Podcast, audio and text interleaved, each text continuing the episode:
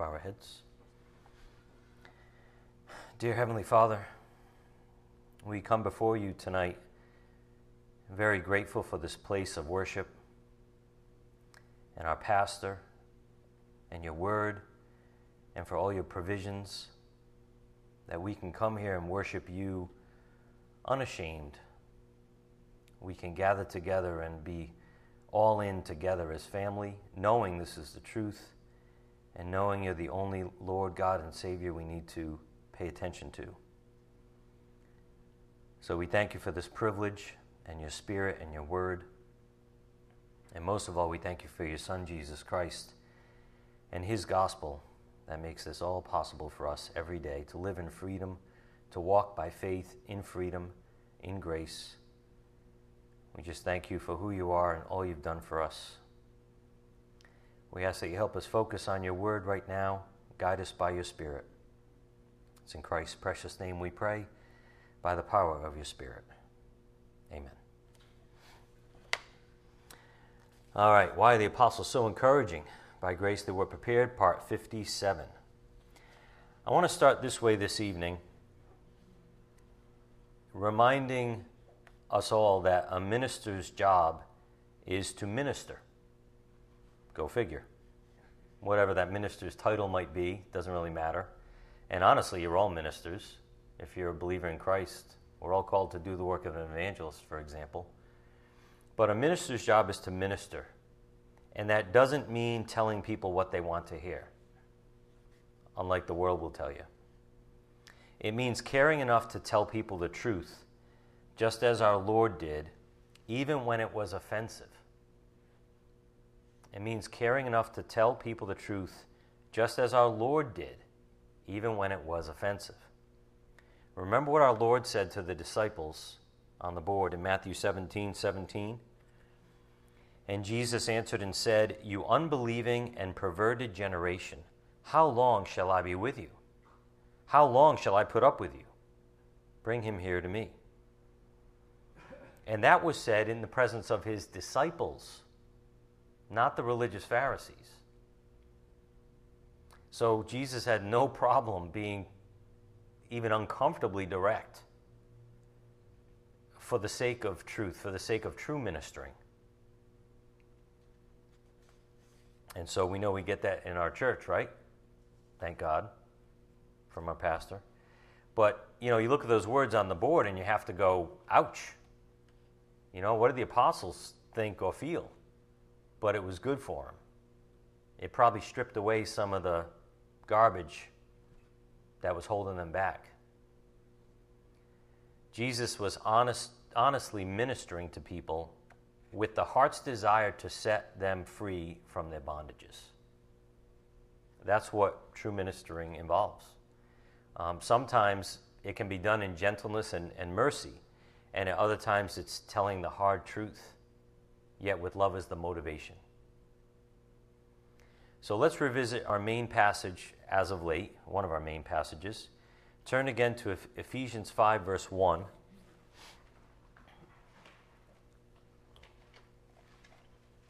Ephesians 5 1.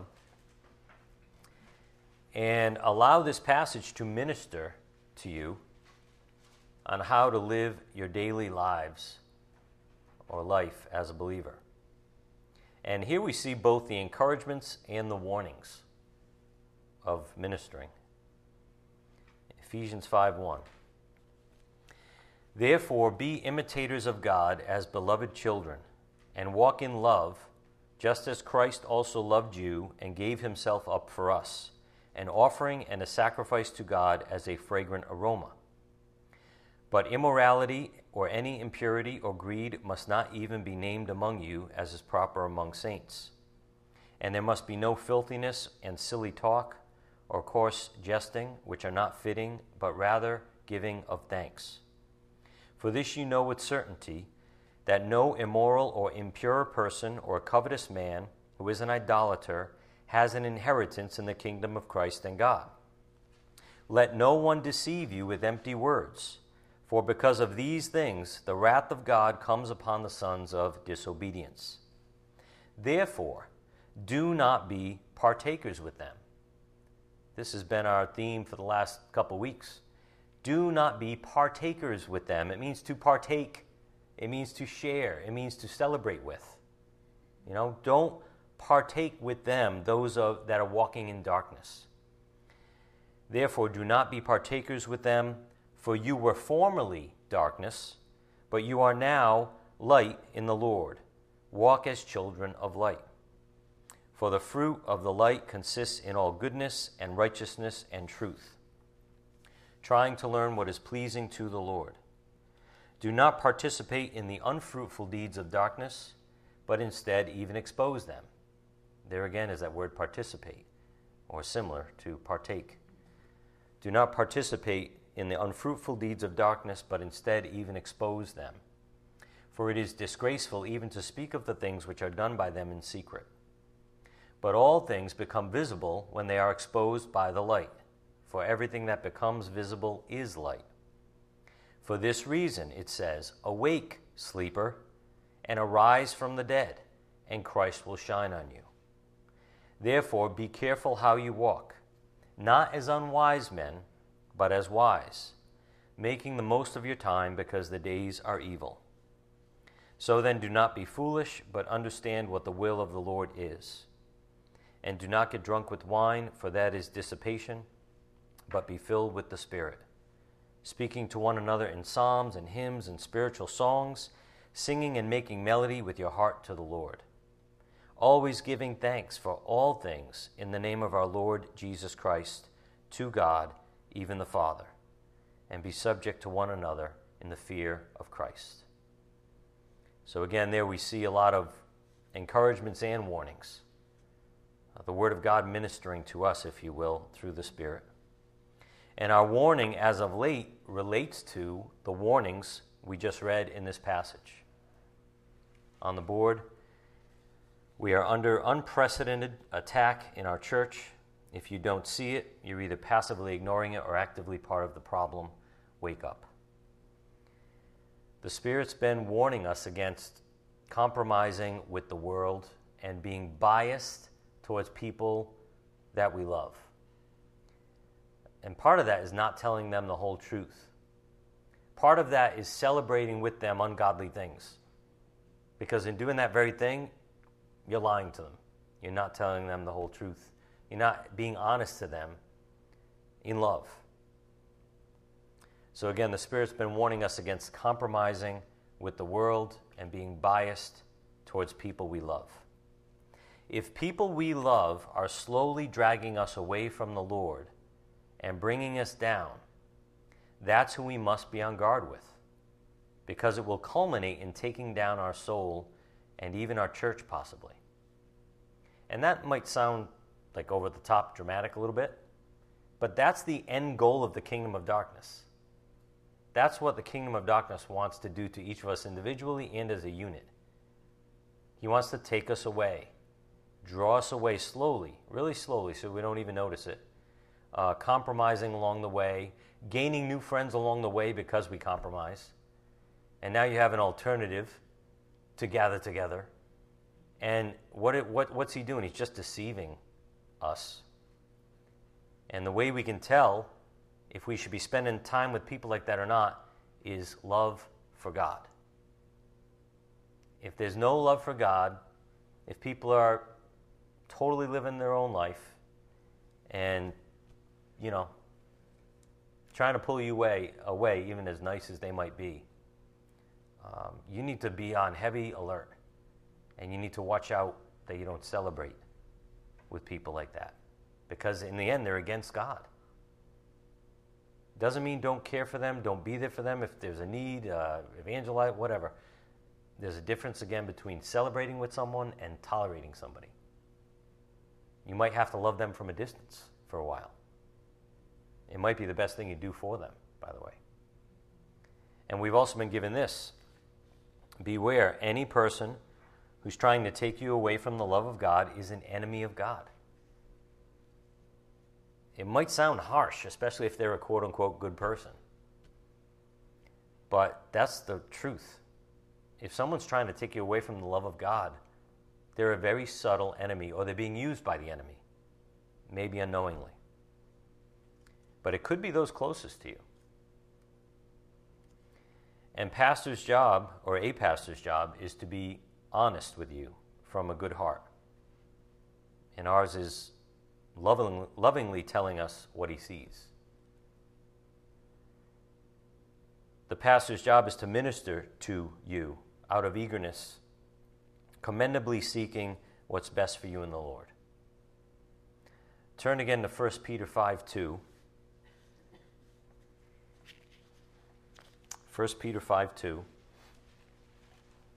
Again, a minister, his job is to minister. And it doesn't mean just saying what you want to hear, it means being honest for, for your overall goodness, for your overall well being. 1 Peter 5 2. Shepherd the flock of God among you, exercising oversight, not under compulsion but voluntarily, according to the will of God, and not for sordid gain, but with eagerness. That reminds us of Galatians 4:17, sought in a commendable manner. But with eagerness, nor yet as lording it over those allotted to your charge, but proving to be examples to the flock. We receive this reminder from the Spirit on the board regarding proving to be examples if your pastor is righteously indignant about the things he is seeing in his congregation, maybe, just maybe, those in his congregation ought to ponder his example. In other words, why is he so, you know, vehement, let's say, about this subject? Why is this warning so loud? There's got to be a reason. So, in other words, don't take it lightly. Use that example as motivation, even if you don't see exactly what might be going on in the church or in your own life. Use it as motivation or a reason to inquire. Be inquisitive of the Spirit. Be like, Lord, show me. What am I missing here? I must be missing something. Happens all the time with me. I don't know about you. I must be missing something. Open my eyes. You know, put it in front of my face.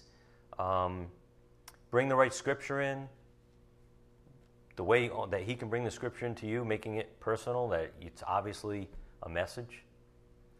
But whatever it is, open your mind and your heart because this isn't just like, you know, something pastor loves to do, for example. It'd be much easier to teach fun stuff all the time. Much easier. But there's a reason that this warning's coming forth right now.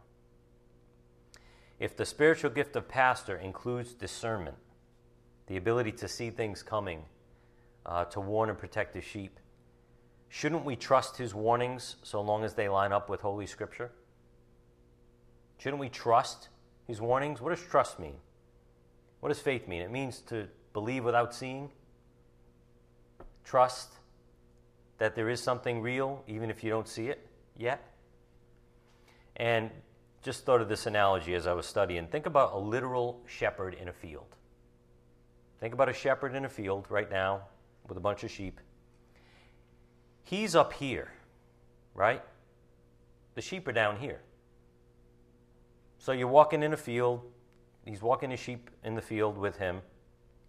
If we're all slowly walking over a hill together, who sees what's coming first? Who sees the, the wolf or whatever animal that's crouching down as low to the ground as he can be in his approach? The one who's up here or the one who's down there? So, if the spiritual gift of pastor involves this discernment, this ability to see certain things, and the sheep are often blind to it for whatever reason, either they're too short, or their head's in a thicket, or they're looking for water but they don't know how to find water on their own. That's a true story. So, shouldn't we trust the shepherd who has the vantage point? Who has the view. He sees wolves coming on the horizon. Uh, shouldn't we maybe listen to the warning? This is one of the very reasons God has given us pastors and teachers. On the board in Ephesians 4 11 through 12. And he gave some as apostles, some as prophets, some as evangelists, and some as pastors and teachers for the equipping of the saints for the work of service to the building up of the body of Christ. And Pastor asked us to think about this on Sunday. I mean, just consider the fact that in the last week alone, you've had an ordained pastor, an ordained evangelist, and an ordained deacon shoot warning flares across your bow. Nah, there's no enemy out here. Look at this. It's beautiful out here. When you see flares going across the bow, keep your head on a swivel. In your life, you should have your head on a swivel right now, looking around. Who's, who's approaching you? Who are you hanging with that you think is harmless and, you know, when you're not looking, they're doing something, saying something, uh, building up a case against you? Who knows?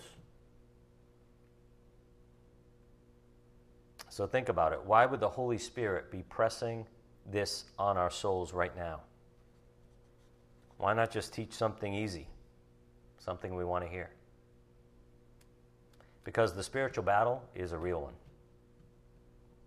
You know, whether you want to believe that or not, whether you're, you're faint hearted to think about that stuff, the spiritual battle is an ugly, harsh, real one. And it's for the souls of men. And Satan would love nothing more than to keep unbelievers unbelieving and to get believers turned away, totally becoming oblivious to the spiritual battle, wrapped up in the world, like a little puppet, even for him. The spiritual battle is a real one, and we are being alerted to a danger over the crest of the hill. So if you can't see it right now, at least pay attention and keep your head on a swivel. We don't want the wool pulled over our eyes, right? Pun intended. Ha.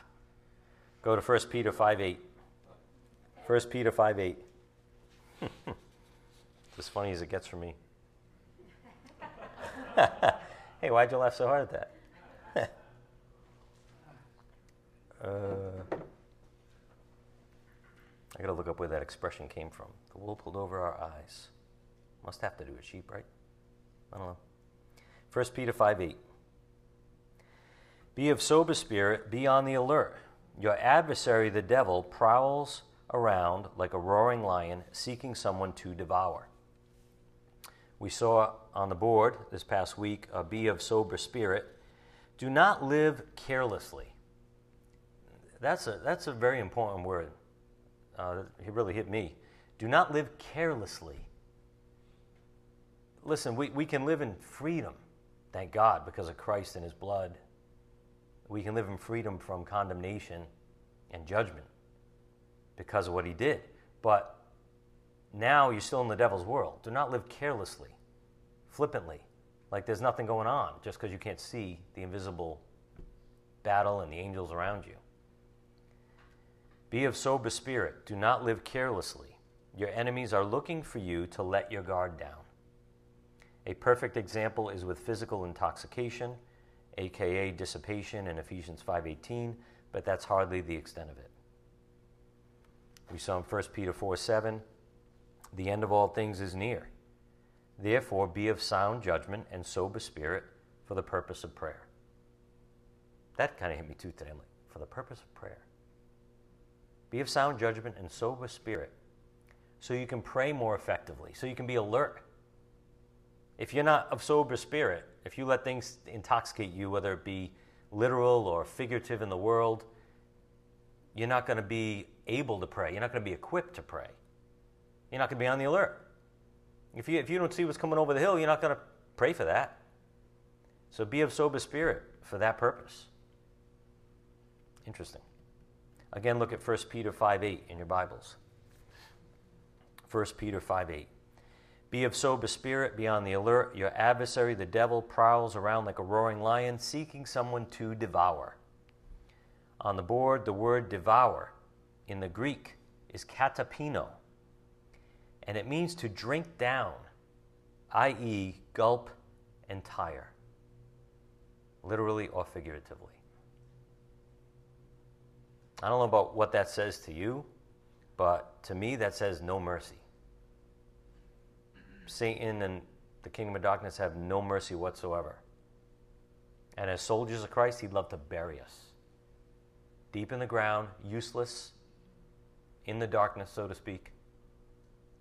No mercy. What's his objective? Devour somebody. This reminds us of the de- devil's utter ruthlessness.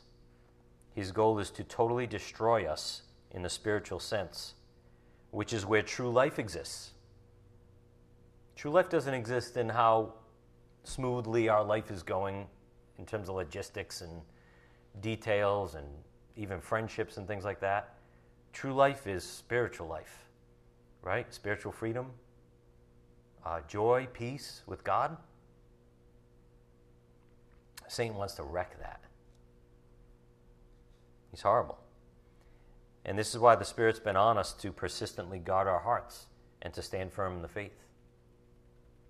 Keep your head in a swivel. Don't take things for granted or assume things about certain people in your life because they're a good person. Uh, there's a deceptive battle going on, and, and he will even use, Satan will even use your best friends, your closest family to get under your skin or to come behind your back, to surprise you, to catch you off guard, so you can be a casualty. And eventually it can devour you totally, take you away from faith. And one other thing the Spirit's been on us for is the value of good conduct and how obedience is actually a protection for us. Obedience is actually a protection for us. On the board, listen up. Do not make the mistake of thinking that the call to good conduct or behavior is some form of religion or legalism. The Bible speaks volumes of such things. Take heed. I mean, it's all over the Bible. These instructions, these um, encouragements to act a certain way, to live a certain way, it's all for our own good. And obedience to those things is actually going to protect you in the process. Go to Ephesians 2:10 once again. Ephesians 2:10.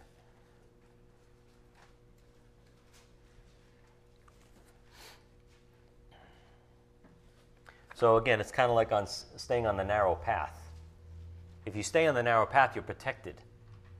You're protected from a lot of the attacks that are on the outside of the path that might be tempting you, but if you stay on the path, if you're obedient to the path, you're going to be protected. Ephesians 2:10 What are we here for? For we are his workmanship created in Christ Jesus for good works. Notice it says created in Christ Jesus for good works. That's talking about being born again, being born of the Spirit. Why were you born again? What's, what's the purpose? What's, what's the objective of your life now that you're born again? For good works, which God prepared beforehand so that we would walk in them. So you cannot please God if you do not by faith, walk in the works He's designed for you personally. That includes ignoring what's coming from the, your church's pulpit, which was designed by God for you personally. Like Ephesians 2:10 says, which God prepared beforehand. He prepared all these lessons. He prepared this building. He prepared all of you. He prepared everyone in this church operating in a certain gift uh, he prepared this very night. He allowed us to be here this very night. He knew it was going to be taught. So, if He prepared all this beforehand, shouldn't we by faith receive it? We're here for a reason. So, on the board, take it personally. If it's coming from this pulpit and your ears are hearing it, it was meant for you, as opposed to all those other people you've been pointing your finger at this message and this warning is meant for you, for each, each and every one of us. If we're here right now, we're not here by coincidence. So go to 1 Peter 1:13 where we see a little bit more about this. 1 Peter 1:13 I mean take it personally, folks it's a big mistake to not take it personally. You know, you're in a way saying it's by chance or it's not meant for me. But the whole plan of God is talking about what's meant for us. and that God has figured it all out from the beginning and He has you right where He wants you right now. Take it personally. 1 Peter 1:13 Therefore prepare your minds for action. Keep sober in spirit. Fix your hope completely on the grace to be brought to you at the revelation of Jesus Christ. As obedient children, do not be conformed to the former lusts which were yours in your ignorance, but like the Holy One who called you, be holy yourselves also in all your behavior, because it is written, You shall be holy, for I am holy. If you address as Father the one who impartially judges according to each one's work, conduct yourselves in fear during the time of your stay on earth. What sobering truth in that passage. And that's good to keep us humble. We are nothing, God is everything. So, shouldn't we heed His word? Uh, you know, I've been thinking about this lately. Do, and this goes for all of us too, even as believers, do we really believe the Bible's the Word of God? Because if people and even believers really believe the Bible was the Word of God, they'd run to open it up every day. So there's a faith issue if no one's reading the Bibles. If it's the actually the Word of God, even if you don't understand it all, that's not the issue. If it's the Word of God, shouldn't we like be holding it like precious and like I don't know, looking forward to what God might even show us one ounce of truth when we open it? It's interesting. But as it says on the board, God is not impartial. Oh, God is impartial. Sorry. He's not partial, but God is impartial. If God is impartial, then we ought to be, if we indeed fear Him. This means no partiality towards family, friends, or loved ones. This means not becoming intoxicated with or because of such people. It means like no playing favorites. And I was thinking about this today too. I was going for a walk. I guess I had a lot of thinking today, huh?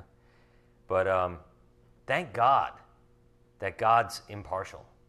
Can you imagine if God played favorites and you had to get on his good list? How horrible would that be? Thank God he's perfectly fair. And he's like, You follow me, here's your reward. You don't follow me, that's just, you reap what you sow. It's perfectly fair. Perfectly fair plan. And he looks at the heart. He hopes that you're humble. He gives you faith by grace if you want it, if you receive it. But he's perfectly fair. Thank God for that. Uh, he's not playing games. And so neither, neither should we with people, even those that we love. God loves everybody, but he doesn't play favorites. It's like, here's the truth. I'm ministering to you. Here's the truth. Do you want it? And he's totally fair about it. Again, look at 1 Peter 1:13. Therefore prepare your minds for action. Keep sober in spirit. Fix your hope completely on the grace to be brought to you at the revelation of Jesus Christ. Notice the progression in this one verse. It's a picture of how to think and live now in an attentive way until the Lord comes back and takes us home. Again, prepare your minds for action, keep sober in spirit, fix your hope completely on the grace to be brought to you at the revelation of Jesus Christ. Live now attentively, prepared, eager until the Lord comes back and takes us home. And again, what does it say in the first part of the verse? Prepare your minds for what? Action. You're on stage for a limited time only. That's true. it's true.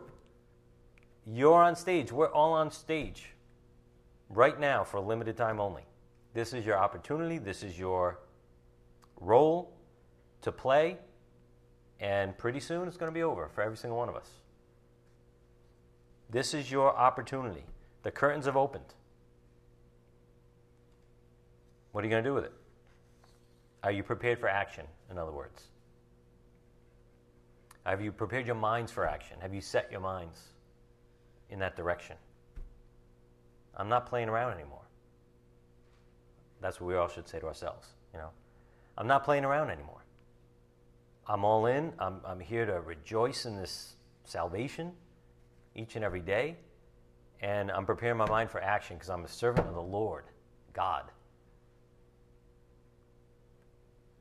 On the board in 1 Corinthians 4 9 in the NIV, Paul wrote, For it seems to me that God has put us apostles on display at the end of the procession, like men condemned to die in the arena. We have been made a spectacle to the whole universe, to angels as well as to men. If the Word of God says that, it's true. This is the reality of the situation. As believers in Christ, we're on stage in an event called life that has eternal repercussions. Right now.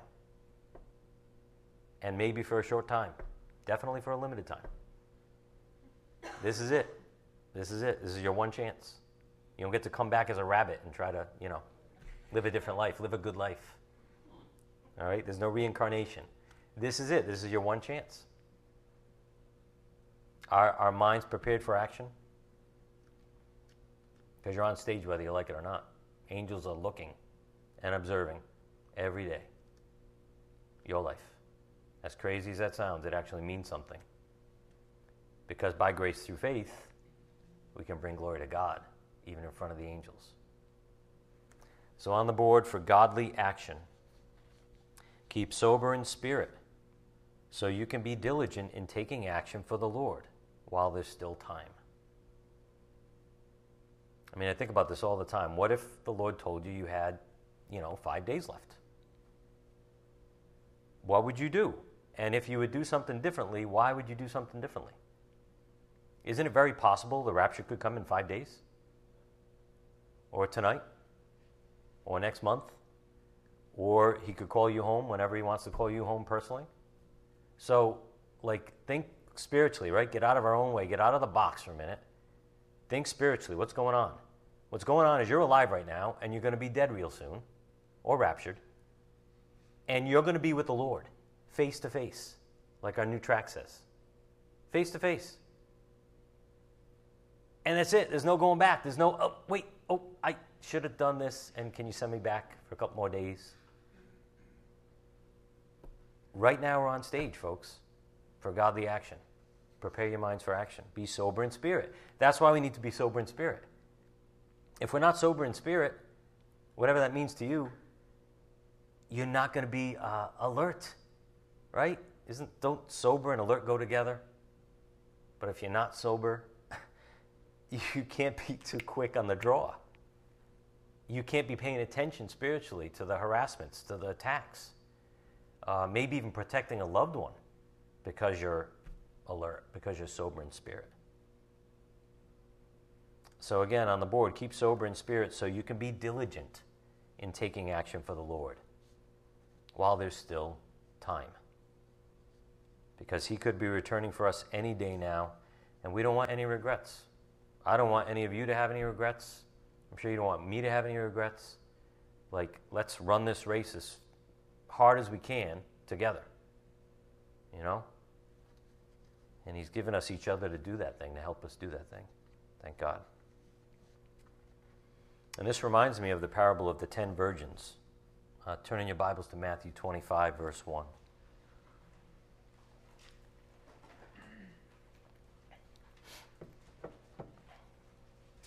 The ten virgins were waiting for the bridegroom to come. And some were prepared and some weren't. And really, it comes down to some didn't prepare their minds for action and some did. Some were careless and some were careful. Sober of spirit, we might say. Look at Matthew 25 1.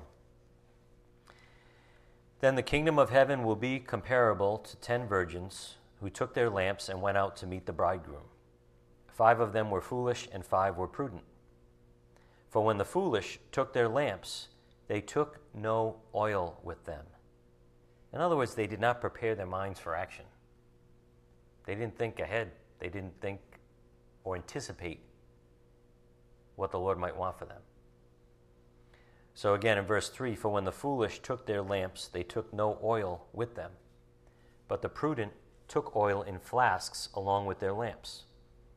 Now while the bridegroom was delaying, they all got drowsy and began to sleep. But at midnight there was a shout Behold, the bridegroom! Come out to meet him.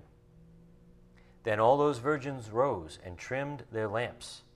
The foolish said to the prudent, Give us some of your oil for our lamps are going out. But the prudent answered, No, there will not be enough for us and you too. Go instead to the dealers and buy some for yourselves. And while they were going away to make the purchase, the bridegroom came, and those who were ready, notice those who were ready, went in with him to the wedding feast, and the door was shut. Later, the other virgins also came, saying, Lord, Lord, open up for us. But he answered, Truly I say to you, I do not know you. Be on the alert then, for you do not know the day nor the hour. Be on the alert. Be sober in spirit. Anticipate the Lord might come today. Every day you wake up, you should consider the Lord might come today. So I'm going to be on the alert. I'm going to have my eyes open kind of looking on the horizon, see what he wants me to do. Being prudent means prepared for action, standing firm in the faith each day, one day at a time, as if the Lord's coming today. And one of the characteristics of the true believer is that he is eagerly waiting for the Lord's return. That's one of the characteristics. He's not living a life of indifference of carelessness, unprepared for the Lord. Go to Hebrews 9:27 so we can see this. Hebrews 9:27. Just like we read in, you know, the Gospel of John, that one of the characteristics of a true believer is they follow him. Jesus says, I know my sheep, they hear my voice, and they follow me. That's what my sheep do. Well, they also eagerly wait for his return in Hebrews 9:27.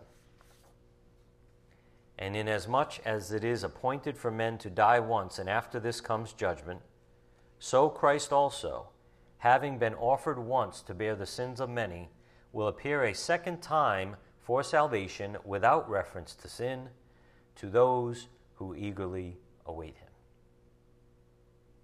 To those who eagerly await him. So set your mind to walk in truth, prepared for action as a follower of Jesus Christ. And every day we have a choice to accept lies or truth. Every day we wake up. So be on the alert. Keep your head on a spiritual swivel. What's going on? Why is there a warning right now? What am I missing? On the board in 2 Corinthians 10:5 in the amplified, we are destroying sophisticated arguments and every exalted and proud thing that sets itself up against the true knowledge of God. And we're taking every thought and purpose captive to the obedience of Christ. Is that you? Is that your, how your mind is set? No one's perfect, but is that how your mind is set? To do that thing? To destroy sophisticated arguments and everything that's exalted and proud that sets itself up against the knowledge of God might be a friend of yours? We're taking every thought and purpose captive to the obedience of Christ. On Sunday, the Spirit again brought up how we are master justifiers. And this came up a few months ago, if you remember, too. How we are master justifiers. And one reason we've got to stop justifying things in our lives is because we only have so much time and energy in a day. There's only so much we have to work with. So, where's it going? What's it going towards? Just think about it. There's only so much we can choose to put our focus on or put our faith in.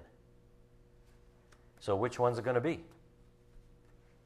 On the board, first of all, are you a master justifier? focusing your time and your energy on how to get away with things, justifying why it's okay to do certain things, even using scripture out of context to do so. I mean, we're all guilty to some degree, and at times anyway, in our lives with our own issues. But is this like your habit? Are you always finding ways to keep your life the way you want it, even though it might be ungodly? And think of the time and energy that takes. It's exhausting. It's exhausting, isn't it? I speak from personal experience. It's mentally exhausting to try to maintain this balance and stay on the fence and justify certain things in your life.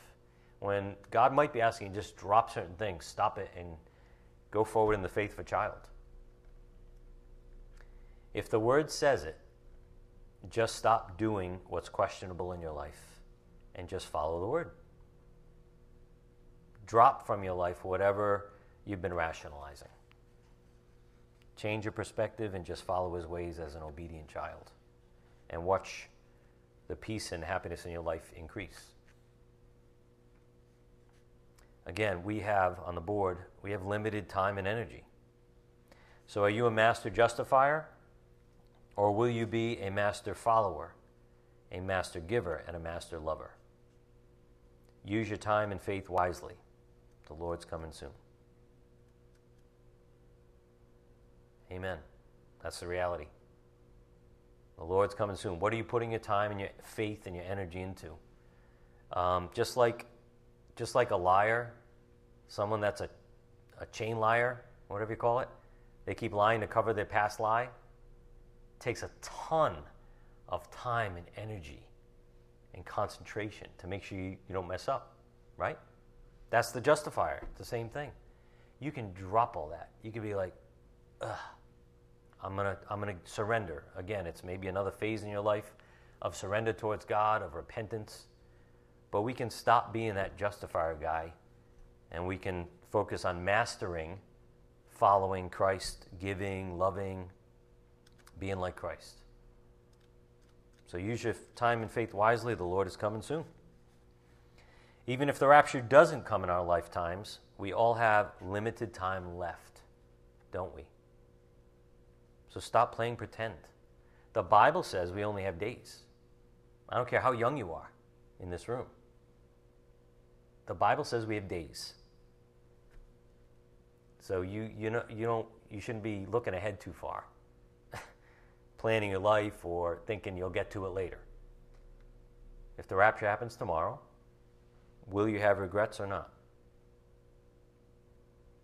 So that perspective will deliver us from living in lies. Maybe that's why we don't know the day or the hour of the rapture. It could be any moment, the Lord says. So that perspective prevents us from living in lies, really, if you think about it, and justifying things. It's like this could be the last day. I'm not I'm going to stop pretending. I'm going to stop playing around and justifying certain garbage in my life.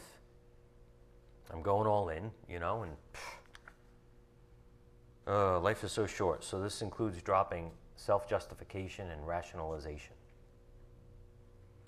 As we saw in 1 Peter 4 7 on the board, the end of all things is near. That's the way to live. The end of all things is near. Therefore, be of sound judgment and sober spirit for the purpose of prayer. Turn again to Ephesians 5, verse 13.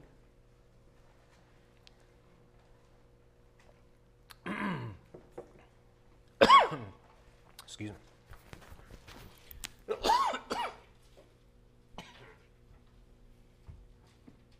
might take a minute.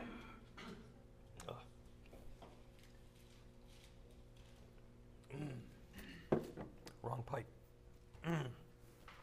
Up? All right, Ephesians 5:13. let me keep. Let me laugh. what are you laughing at? Ephesians five thirteen. It's getting. It's coming. It's coming. All right. but all things become visible when they are exposed by the light. For everything that becomes visible is light. Think of Jesus Christ here, by the way. He is the light, right? And he's coming soon. So that should make us want to wake up in verse 14. For this reason, it says, Awake, sleeper, and arise from the dead, and Christ will shine on you. Therefore, be careful how you walk, not as unwise men, but as wise, making the most of your time because the days are evil. Making the most of your time because the days are evil. Again, on the board, our goal is undistracted devotion to the Lord. Every day, if we can get a little bit closer to that thing, remember that diagram with the curve coming up? You know, the line of perfection's up here, right? And that curve is getting closer and closer to that line, which is truth, which is perfect truth and love and Jesus Christ. We never touch it, but we can get closer to it every single day, closer to undistracted devotion to the Lord. Can any of us ever have totally, truly undistracted devotion to the Lord 100%? It's not possible in this life. It's not possible. 100% perfection, perfect, undistracted devotion. But we can get closer and closer to it every single day. And that's our goal. And our attitude is one of commitment. So let's take all this that we've talked about back with us to our primary course of study on the board what the apostles lacked. And right now we're on power. Matthew 17, 16 through 17, John 20, 22 through 23, and Acts 1, 8. So turn in your Bibles again to Matthew 17 as we begin to close. We're not closing yet, we're beginning to close. we'll do a little review of this topic again, as Pastor probably will get back to it on Thursday. Matthew 17, talking about power. Verse 14. When they came to the crowd, a man came up to Jesus, falling on his knees before him, and saying, Lord, have mercy on my son, for he is a lunatic and is very ill, for he often falls into the fire and often into the water. I brought him to your disciples, but they could not cure him. And Jesus answered and said, you unbelieving and perverted generation, how long shall I be with you? How long shall I put up with you? Bring him here to me. And Jesus rebuked him, and the demon came out of him, and the boy was cured at once. Then the disciples came to Jesus privately and said, Why could we not drive it out? And he said to them, Because of the littleness of your faith. Ouch. Again, right? Direct truth because of the littleness of your faith. For truly I say to you, if you have faith the size of a mustard seed, you will say to this mountain, Move from here to there, and it will move, and nothing will be impossible to you. So here's what we've concluded so far from this passage on the board faith is power. The reason the apostles didn't have the power to cure the man's son was they lacked faith. Jesus had already given them the ability to cast out demons in Matthew 10, verse 8, a year prior. So, why didn't they have power? Very simply, they lacked faith. And so, we've got to be encouraged by this. Even though the Lord had some harsh words for the apostles, they were still his, you know, crew. They were his followers, they were his believers, they were blessed by him. They went on to do wonderful things in their lives over time by grace through faith, but we should be encouraged. If it happened to them, it's going to happen to us. We fight the same spiritual battle that the apostles did, including trying to get out of our own way and operating in faith. And it's okay, it's part of the process we have to go through. But let's know and understand that faith is power. Some of us lack the power to overcome much smaller obstacles in our lives, much smaller than casting out demons, for example. And it's not because God's power is insufficient somehow. God's omnipotent. The reason is simple we lack faith the same way the apostles did. And God's working on us. As long as you, you're humbly still following Him, God's going to complete the good work in you one day.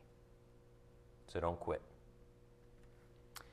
I was reading the Gospel of Luke the other day, and something jumped out to me in the angel's prophecy to the shepherds at the birth of Christ. So turn in your Bibles to Luke 2:13. I want to share this with you. Luke 2:13.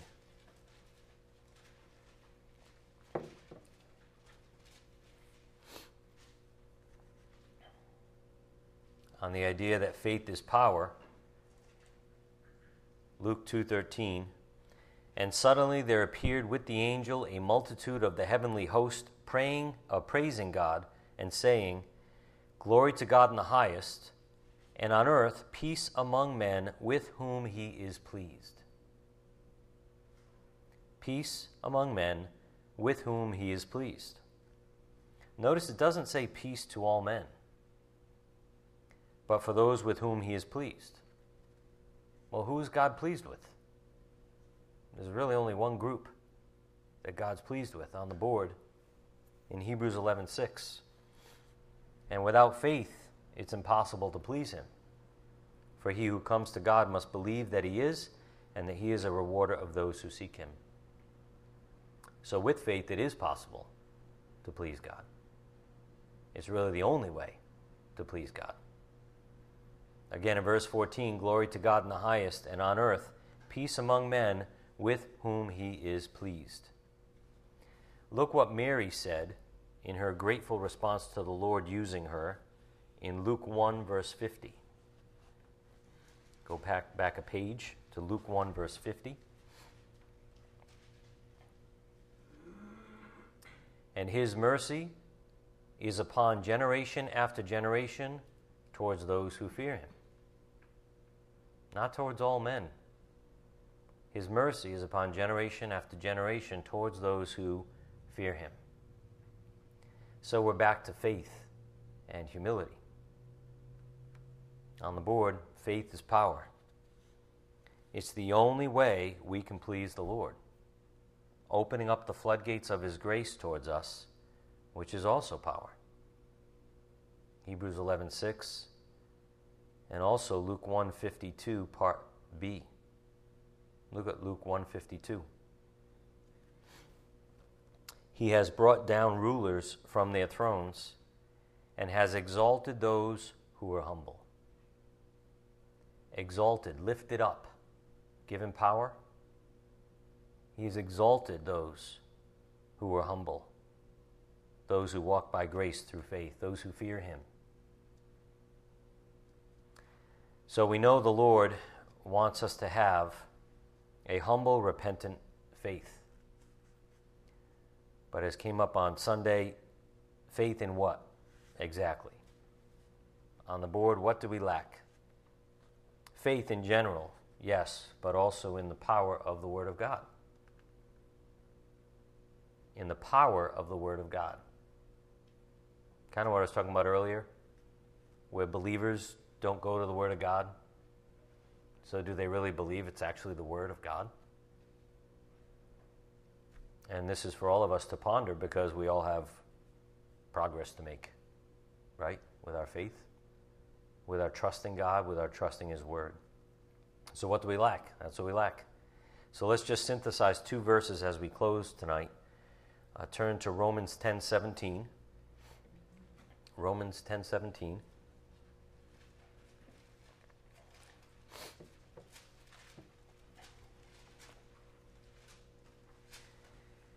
And we have to ask ourselves honestly in our own hearts do we believe the Bible contains the very words of God?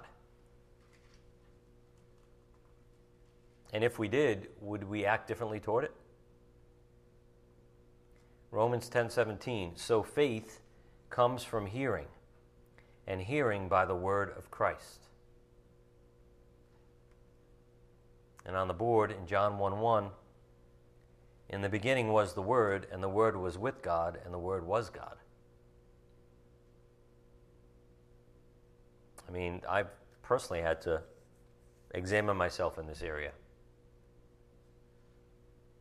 So in your Bibles, Romans 10:17, faith comes from hearing and hearing by the word of Christ. You want more faith? That's what you need to do. Because the word of God is the word of God. Where else are you going to get the word of life. Where else are you going to get the words of eternal life? The truth. Nowhere. But if you submit and surrender to the word of Christ, you get more faith. And on the board in John 1 1, in the beginning was the Word, the Word was with God, and the Word was God. So, again, on the board, what do we lack? Faith in general, but also in the power of the Word of God. So, something to just ponder for your own walk and your own motivation and your own heart. And we'll continue with this on Thursday evening. Let's bow our heads. Dear Heavenly Father, we thank you so much again for your grace and your mercy towards us. We thank you for giving us, by grace, things like faith and humility. We ask, Father, that you continue to humble us, help us to have an appropriate fear of you, to walk in your word, and to walk in the works you've placed before us, prepared beforehand by you personally for us. Father, help us bring your word out to a lost and dying world that needs it so desperately. We ask these things in Christ's precious name, and it's by the power of your Spirit we pray. Amen.